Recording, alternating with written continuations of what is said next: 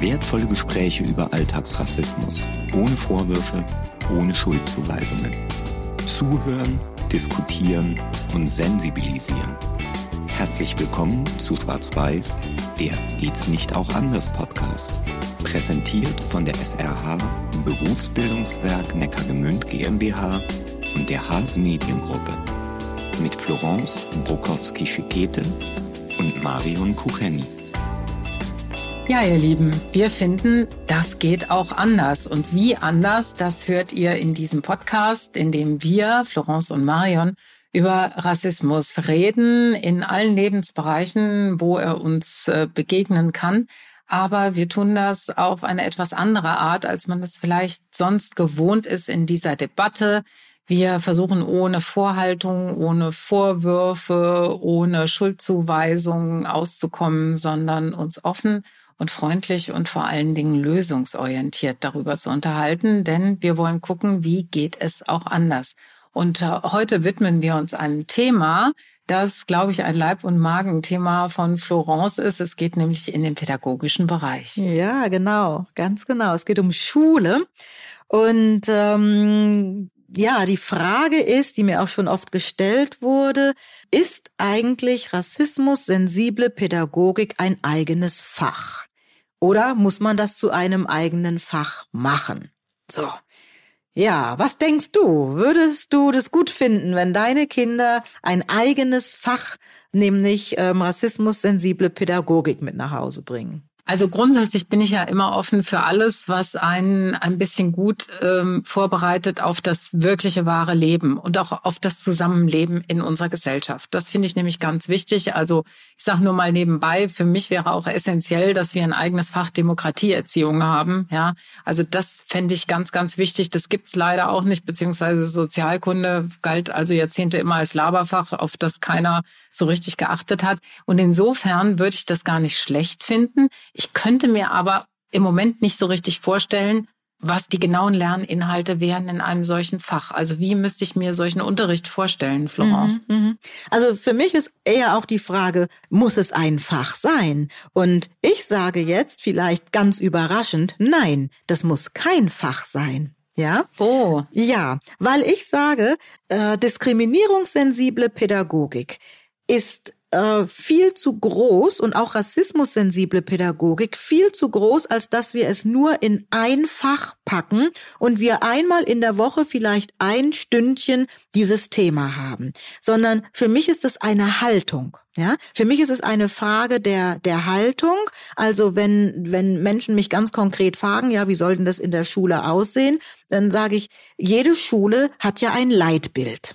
Und die, in diesem Leitbild steht eine ganze Menge drin. Und in diesem Leitbild sollte auch drinstehen oder aus dem Leitbild sollte hervorgehen, dass wir alle, dass alle, die an der Schule beteiligt sind, eine diskriminierungssensible Haltung haben. Und Diskriminierung ist so das Dach für mich. Und es gibt ja verschiedene Diskriminierungsarten. Und wenn wir uns jetzt auf den Rassismus ähm, beziehen, dann muss dieses Leitbild ähm, entsprechend zeigen, ja, wir haben oder wir bilden, wir legen Wert auf eine rassismus-sensible Haltung.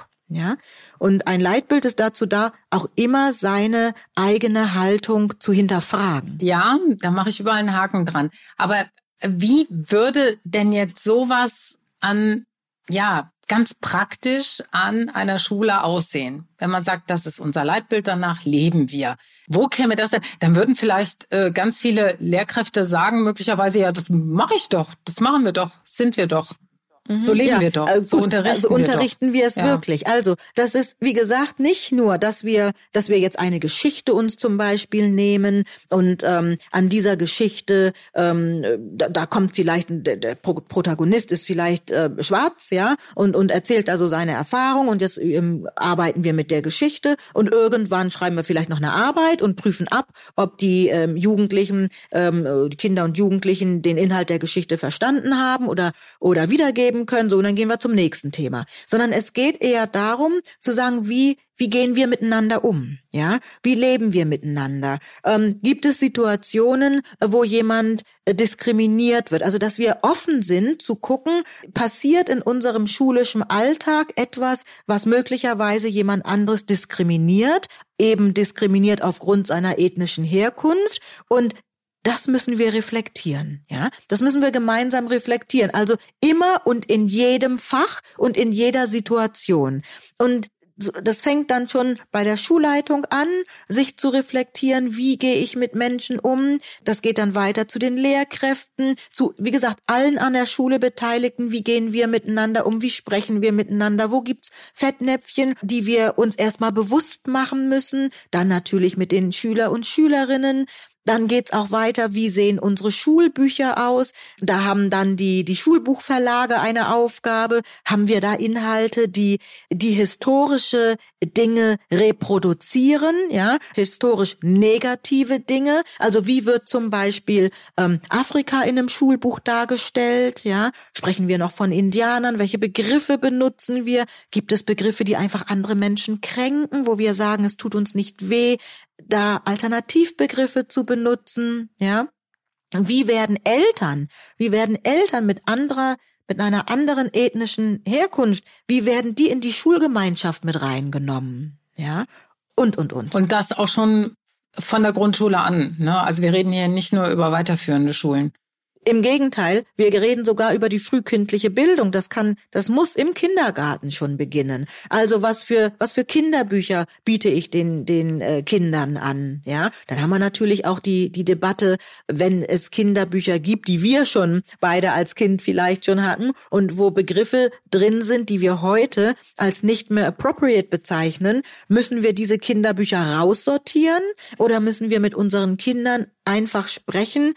Und diese Bücher in das Zeitgeschehen entsprechend reinnehmen und sagen, damals, als das geschrieben wurde und als die Autorin, der Autor so und so alt war, hat man die und die Begriffe noch benutzen dürfen. Heute machen wir es nicht. Was gibt's an Alternativen? Der Strubbelpeter, sage ich nur. Der Zum Strubbelpeter, Beispiel. ja. Mhm. Ja, ganz genau. Ja. Zum ja. Beispiel, ja.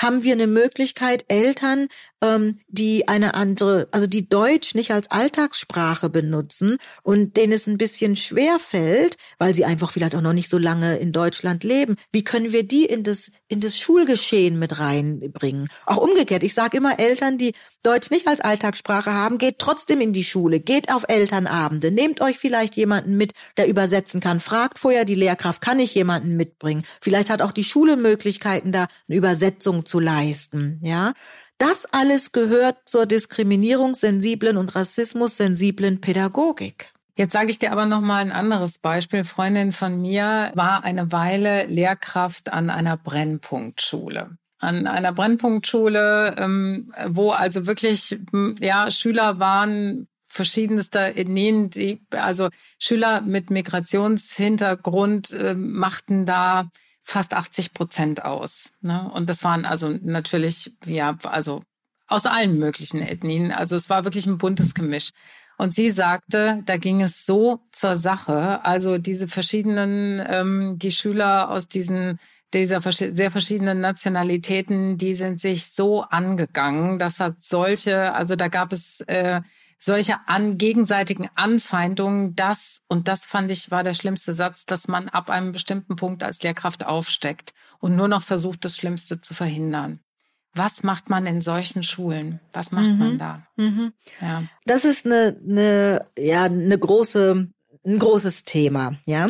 Also ich habe ja jetzt eben schon ein bisschen gezuckt, als ich das Wort Brennpunktschule gehört habe, ne? Als Pädagogin. Sie hat das so gesagt. Sie ja, hat ja, das so ja, gesagt. Ja, ja, ja, das glaube ich. Der Begriff kommt nicht von mir. Das glaube ich. Und und das der Begriff wird auch noch äh, benutzt. Da ähm, appelliere ich auch, dass ich sage, da muss man aufpassen. Also der Begriff Brennpunktschule, ich weiß, der wird, der wird so benutzt. Als Pädagogin denke ich dann manchmal, ups, was soll das sein? Und wenn dann so äh, dann beschrieben wird, ne, oh, da sind Kinder mit, mit ja, ganz verschiedenen ethnischen Herkunft, dann da sind schon zwei Begriffe zusammen, die finde ich nicht zusammengehören. Also Brennpunktschule, das, was die Menschen sich darunter vorstellen, und dann die Beschreibung, da sind äh, Kinder und Jugendliche ähm, mit mit äh, ganz vielen Nationalitäten da bringt man schon zwei Begriffe zusammen und problematisiert die, die nicht problematisiert werden dürfen. Also, wir haben also hier eine Schule, die anscheinend hochproblematisch ist.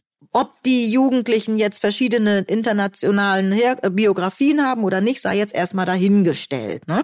Also, oder umgekehrt. Es gibt auch Schulen, die haben viele internationale Biografien und sind einfach Schulen, an denen funktioniert es. Ja, so. Also das jetzt so, so, ne, so zum, zum Verständnis, so.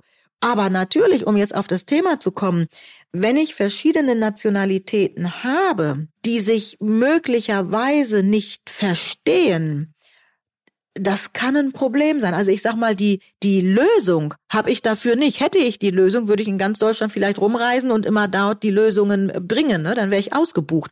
Also die Lösung, die habe ich nicht. Auch da geht's wieder darum, diese, die, die, die Jugendlichen so runterzufahren und ihnen zu versuchen, ein Verständnis oder in ihnen ein Verständnis zu wecken, dass wir hier Menschen sind, die miteinander arbeiten. Und dass es nicht darum geht, du bist ursprünglich aus dem Land und darum bist du gut oder darum bist du schlecht, sondern wir sind alles hier Menschen, wir sind Individuen, wir sind Lebewesen. Und wir wollen einander nicht das Leben schwer machen.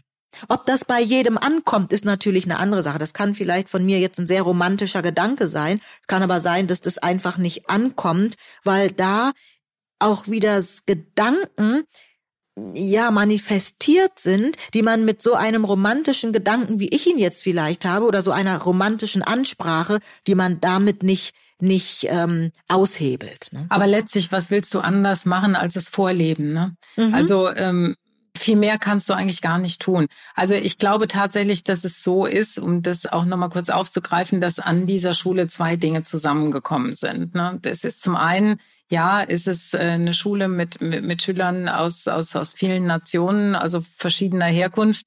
Und äh, das sind alles Schüler aus Familien, die ähm, äh, einkommensschwach sind. Einkommensschwach, ja. Also diese beiden Dinge sind zusammengekommen. Und das macht diese Lage natürlich dort besonders brenzlig. Mhm, so. Mhm, genau. Dann kann man sich fragen, ähm, was, was ist das Hauptthema? Ist das Hauptthema das sozioökonomische Thema? Ja, oder ist das Hauptthema ähm, die Nationalität? Hm?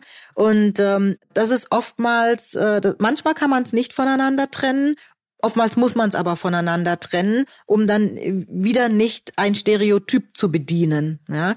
Also ähm, es ist, ich habe mal eine ganz nette, ähm, was heißt nett? Es war nicht nett, aber ich habe eine, eine Studie von einer Studie gelesen, wo es dann hieß, also am, am meisten betroffen von von prekären Verhältnissen sind eben ähm, alleinerziehende Frauen ähm, mit äh, mit internationalen Biografien, äh, die keine Arbeit haben. Ja, so. Also das mit keine Arbeit, das wurde dann noch so rangehängt, aber alleinerziehend, äh, Frau und internationale Biografie. Und ähm, ja, ich verstehe das auch, wenn ganz viele Komponenten, Komponente aufeinandertreffen, dann wird es eben, dann wird es schwierig. Ne? Das ist, das ist richtig. Ja, und ich glaube, das kommt tatsächlich da auch zusammen. Und äh, und das Schlimme ist aber, also finde ich, ne, dass dann diese so eine gewisse Resignation auch in der in der Lehrerschaft bei manchen einsetzt, dass sie dann sagen, oh komm, nee, also das ist mir alles viel zu anstrengend. Also damit verbunden auch die Frage, wie anstrengend ist das denn? Wirklich immer äh, besonders aufmerksam, rassismussensibel zu sein. Ist das aufwendig? Manchen vielleicht auch zu aufwendig. Manchen ist es zu aufwendig. Also wichtig, aus meiner Sicht ist es wichtig, dass in einem Lehrerkollegium klar ist, dieses ist nicht nur, wie gesagt, ein Thema in einem bestimmten Fach und es ist auch nicht nur äh, das Thema einer oder zwei Lehrkräften, sondern das ist das Thema aller. Ja, rassismussensibel, diskriminierungssensibel zu sein und zu unterrichten, mache ich in jedem Fach. Ja, in jedem Fach, weil es ist, wie gesagt, eine Haltung. Ja, es ist eine Haltung, die, die ich vorlebe. Es ist nicht, heute sind wir mal Rassismus oder Diskriminierungssensibel, sondern es ist eine Haltung, die ich vorlebe. Und die kann ich, die muss ich auch nicht nur an an negativen Dingen vorleben. Also nicht nur, wenn etwas passiert ist, dass ich sage, oh, Momente mal, wir wollen doch hier diskriminierungssensibel sein, sondern das äh, sollen wir ja auch positiv ähm, beleben. Also wir holen uns zum Beispiel auch Spiegelbilder in die Schule. Also entweder haben wir das Glück, dass wir ein diverses Kollegium haben wobei auch die Kollegen und Kolleginnen nicht immer als Beispiele dienen wollen. Ja, jetzt haben wir, was weiß ich, den die Kollegin Brokowski und die dient jetzt mal hier als Beispiel eines schwarzen Menschen. Das will man ja auch nicht, ja. Oder der Kollege Ahmed dient jetzt als Beispiel für für einen Menschen mit türkischer Herkunft. Das ist ja Quatsch, sondern äh, wir haben erstmal ein Kollegium. So und wenn jemand selber sagt, ich diene als Spiegelbild und kommuniziere das auch, dann ist es ja, ist es okay. Aber wir wollen hier nicht ähm, am lebenden Objekt lernen. Ne? Das, ähm, das, das will mancher nicht. Und mancher, manche Lehrkraft sagt auch, ja, ich habe vielleicht andere Wurzeln, aber ich möchte, ich fühle mich überhaupt nicht in der Lage, da jetzt irgendwie ähm, der äh, Diskriminierungs- oder Antirassismusbeauftragte äh, zu sein. Das will ich vielleicht auch gar nicht. Ich will es auch vielleicht gar nicht thematisieren, weil ich mich nicht thematisieren möchte. Ne? Also da, äh, da muss man ganz, ganz sensibel vorgehen. Oder es gibt die Schulen, äh, die eben dieses Label haben. Ne? Ähm, ähm, Schule, Schule mit Courage, Schule gegen Rassismus. Das ist auch alles gut. Und die haben dann zum Teil auch Paten, ja. Ähm, da sage ich aber immer, wenn der Pate einmal äh, im Jahr reinfliegt und dann irgendwann wieder rausfliegt, das reicht nicht, sondern wir brauchen immer die Begegnung und, und wir müssen einfach im Alltag gucken, wie, wie können wir in der Schule unsere ganzen Individualitäten so zusammenbringen, dass es ein Miteinander ist, dass wir auch ein Miteinander lernen, miteinander leben können. Ne? Mm, mm, mm, auf jeden Fall. Hast du denn den Eindruck, ähm, das ist bei den Schulen im Wesentlichen dieses Bewusstsein schon durchgesickert, ähm, dass es sowas braucht und dass es wichtig ist und dass man sich als Schule dazu aufstellen muss? Dass es sowas braucht ja, ich denke, das ist einfach gesellschaftsbedingt, ist das schon in vielen, ähm, in vielen Orten angekommen, in vielen Bereichen angekommen. Aber äh, wo Schulen auch wirklich auch noch sagen, da brauchen wir Unterstützung, ist ähm, in der Frage der Umsetzung. Ja, also zum Beispiel, wenn es Konflikte gibt, wo wo äh, können wir uns da Unterstützung holen? Ja, ähm, wie wie kriegen wir das hin, dass wirklich sich jeder mit dieser Thematik auseinandersetzen? Es eben nicht nur ein Paar sind und die anderen sagen, oh, geh mir grad fort, haben wir gerade im Moment gar keine Zeit. Ja, also wie kriegen wir das hin, dass es wirklich eine in dem Leitbild ist und eine Haltung ist und nicht nur, ich meine, man kann ein Leitbild schreiben und dann sitzt es irgendwo auf der Homepage und dann ist es da. Oder wir gucken, dass wir regelmäßig die Dinge wieder in unser Bewusstsein kriegen, uns regelmäßig fragen, handeln wir auch noch danach, leben wir auch noch danach, ja?